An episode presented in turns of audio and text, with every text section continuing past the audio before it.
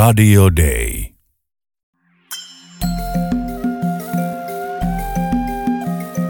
Usko, toivo, rakkaus. Mutta suurin niistä on rakkaus. Kirkko maailmalla. Suomen lähetysseura tekee lähetystyötä, kehitysyhteistyötä ja rauhantyötä noin 30 maassa ympäri maailmaa. Työntekijöitä on niin maailmalla kuin myös täällä kotimaassa. Suvi-Maria Rannankari Norjanen toimii yhteyspäällikkönä Helsingissä, mutta työhistoriaan kuuluu myös kymmenen vuotta lähetystyöntekijänä Taimaassa. Mutta mikä sai sinut aikanaan lähtemään lähetystyöhön, Suvi-Maria Rannankari Norjanen? Tässä täytyy mennä aika pitkälle historiaan. Mä olen miettinyt monta kertaa sellaista asiaa, että mikä on, mikä on rukouksen merkitys. Joskus tästäkin on varmaan 2-30 vuotta aikaa, kun isoisäni äidin päiväkirja löytyi ja se kirjoitettiin puhtaaksi ja jaettiin sukulaisille suvun kesken. Ja siellä oli aika monessakin kohdassa tämä iso, iso äitini kirjoittanut, kuinka hän rukoili perheensä puolesta. Ja sitten mä ajattelin, että, että se rukous varmaan kantaa. Se kantaa sukupolvesta toiseen ja, ja vaikuttaa itse kunkin kohdalla niin kuin Jumala tahtoo. Mä koin aika vahvasti jo joskus äh, semmoisena varhaisteininä jossain seurakunnan leirillä ollessani sellaisen raamatun lauseen, joka, joka jossain iltahartaudessa tuli, jaettiin raamatun lause laput luettaviksi. Ja mulla oli semmoinen lappu, kun, joka tuli tuolta vanhan testamentin puolelta. Herra kutsui Samuelia, hän vastasi, tässä olen. En mä sitä silloin ajatellut niin paljon, mutta, mutta jotenkin kuitenkin niin kuin ehkä koko sen ähm, semmoisen nuoruusajan niin kuin ajattelin, että, että kirkon työ on se, mihin mä haluaisin lähteä. Ja, ja mä olin, olin varsin tietoinen siitä, että on olemassa sellainenkin työmuoto tai työ kirkolla kuin lähetystyö, että mennään, mennään jonnekin kauas, kauas maailmalle. Ja mulle tuli... Ähm, Sleyn silloinen lastenlehti, olikohan se vinkki silloin, ainakin nykyisin varmaan on vielä vinkki, ja siellä oli lähettien lasten kertomuksia tuolta maailmalta, että mä olin tietoinen tästä työstä. No, kuitenkin ajattelin, että no ne on ne muut, jotka menee. Mutta lähdin, lähdin, koska olin kiinnostunut kirkontyöstä, niin lähdin sitten opiskelemaan teologiaa. En vielä ajatellut, että mikä musta isona tulee. Mutta sitten kun olin valmistunut ja sain äh, vokaation papiksi, niin, niin lähdin sitten seurakuntaan töihin.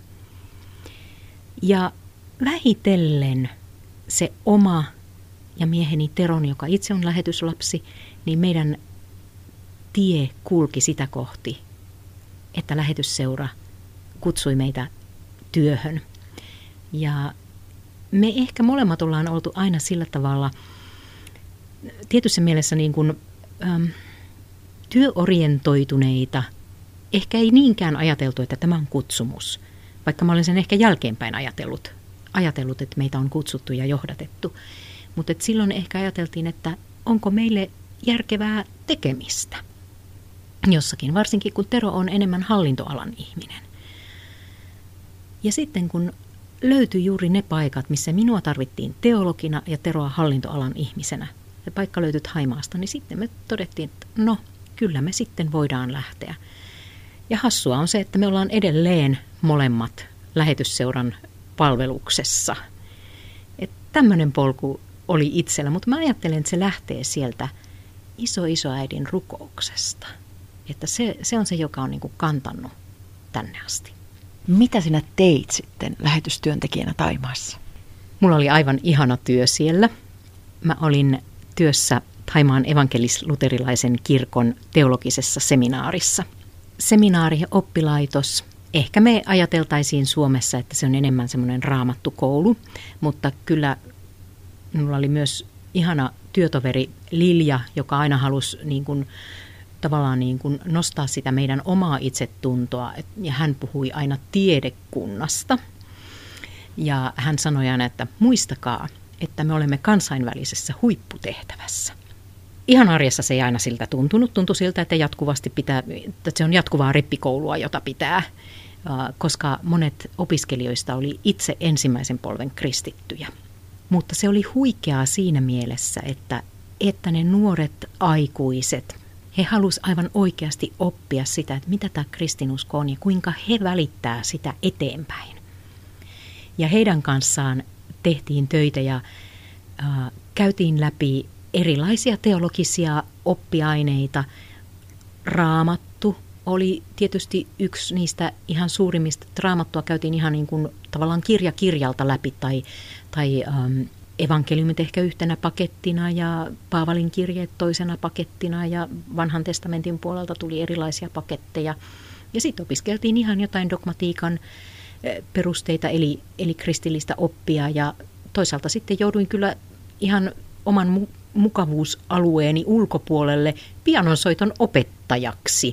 Että se tuli ihan omalta harrastuspohjalta, mutta että hirveän kiva oli niiden opiskelijoiden kanssa olla ja sen koki sen, että tämä on merkityksellistä työtä.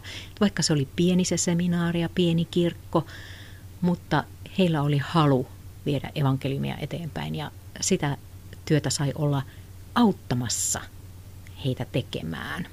Ja totta kai sitten se, että käytiin välillä sitten taimalaisten työtovereiden kanssa myös siellä maaseudulla kirkoissa, seurakunnissa maalikokoulutusta pitämässä ja siellä esimerkiksi pohdittiin sitten maaseudun kirkoissa, että no minkälainen se Jumalan palvelus voisi siellä olla ja muuta tällaista, niin aivan huikean hieno kansainvälinen huipputehtävä. Pakko sanoa, että kyllä Lilja oli niin oikeassa siinä. Millä tavoin Taimaassa vietetyt vuodet ovat vaikuttaneet sinun käsitykseesi lähetystyöstä? Sanotaanko sillä tavalla, että, että se oma käsitys lähetystyöstä varmasti laajeni aivan valtavasti. Lähetystyöstä ajatellaan usein aika yksioikoisesti – äh, ihmiset, jotka eivät oikein hyväksy sitä ja muuta, niin puhuvat käännyttämisestä. Heti voin ampua alas tuon ajatuksen, me emme pysty käännyttämään yhtään ketään. Ihmisillä on kyllä aivan oma tahto olemassa. Mutta myös sitten se, että, että jos me ajatellaan sitä, että Jumala on luonut meidät kokonaisiksi ihmisiksi, niin myös kaikki se työ, mitä me kirkossa ja seurakunnassa tehdään.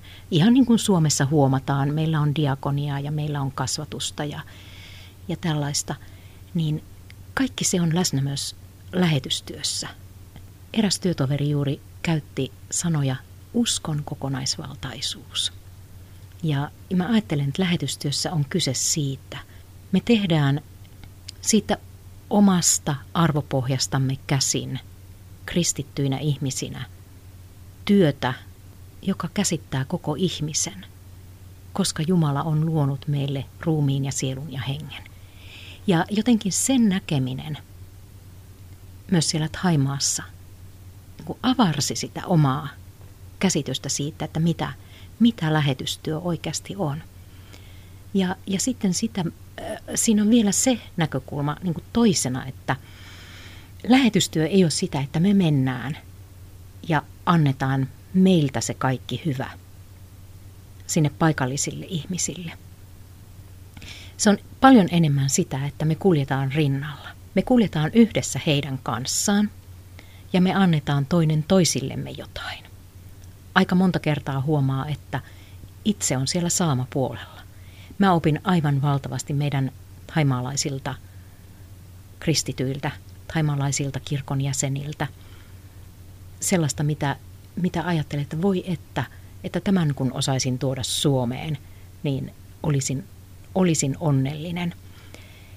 Mutta että rinnalla kulkemista, sitä se kaikkein eniten on. Ja, ja sillä tavalla, niin kuin itse, itse ajattelen sillä tavalla, että se toinen ihminen on siinä rinnalla.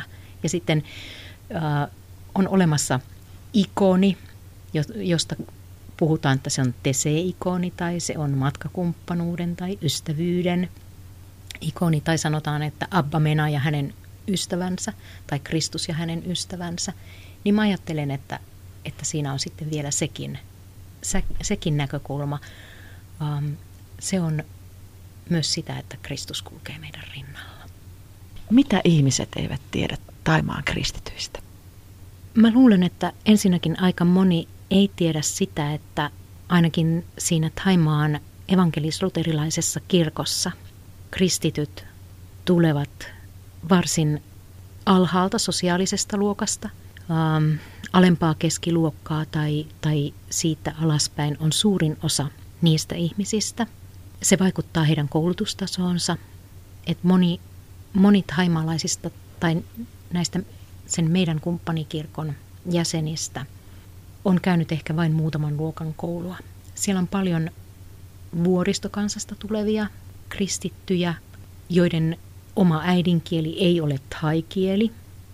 Ja he ovat joutuneet ehkä opiskelemaan, totta kai käymään ensin muutaman vuoden peruskoulua thai-kielellä, joka ei siis ole heidän oma kielensä, ja sen jälkeen ehkä opiskelemaan, jos he haluavat toimia evankelistoina, niin opiskelemaan teologiaa thai-kielellä. Et se ei välttämättä ole se kaikkein helpoin yhdistelmä. Ja varsinkin, jos on sitten vielä tällainen ulkomaalainen opettaja, joka ei myöskään puhu thaita äidinkielenään, niin siinä on kuulkaa tekemistä puolin ja toisin. Sitten sellainen asia haimaalaisista kristityistä, että vaikka Haimaassa on tehty lähetystyötä, kristillistä lähetystyötä ensin katolisen kirkon toimesta jo 1600-luvulta lähtien, niin siellä on vain noin yksi prosentti kansasta kristittyjä. Ja kun ajatellaan sitä, että, että joku haimaalainen kääntyy kristityksi, niin meidän on todella vaikea ymmärtää sitä, että millainen prosessi se on, kun siellä uskonto ja nimenomaan buddhalaisuus liitetään hyvin vahvasti siihen kansallistunteeseen. Se liittyy kuninkaaseen ja siihen, että kunnioitetaan, kunnioitetaan kuningasta, kunnioitetaan omaa perhettä, ollaan uskollisia. Se tekee kääntymisen kristityksi todella haasteelliseksi monelle.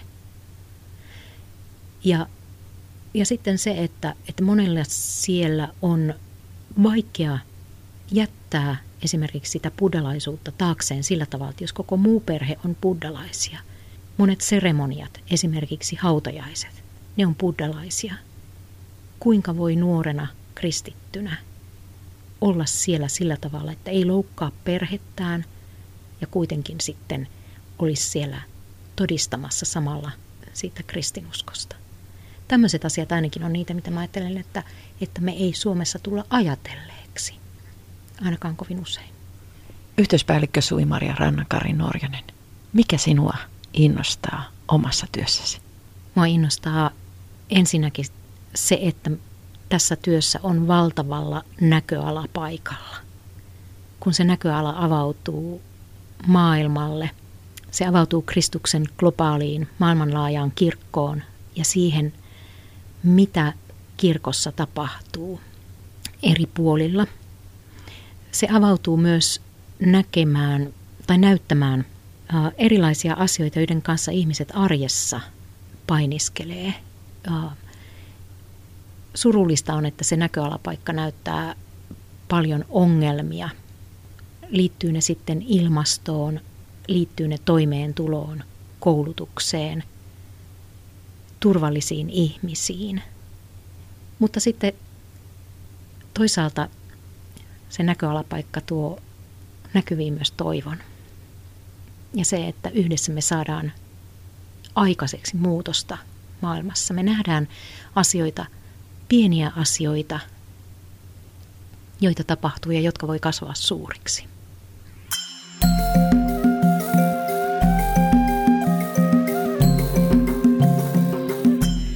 Tässä oli tämänkertainen Kirkkomaailmalla ohjelma.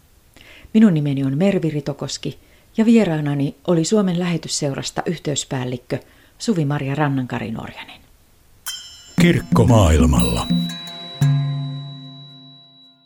Radio Day.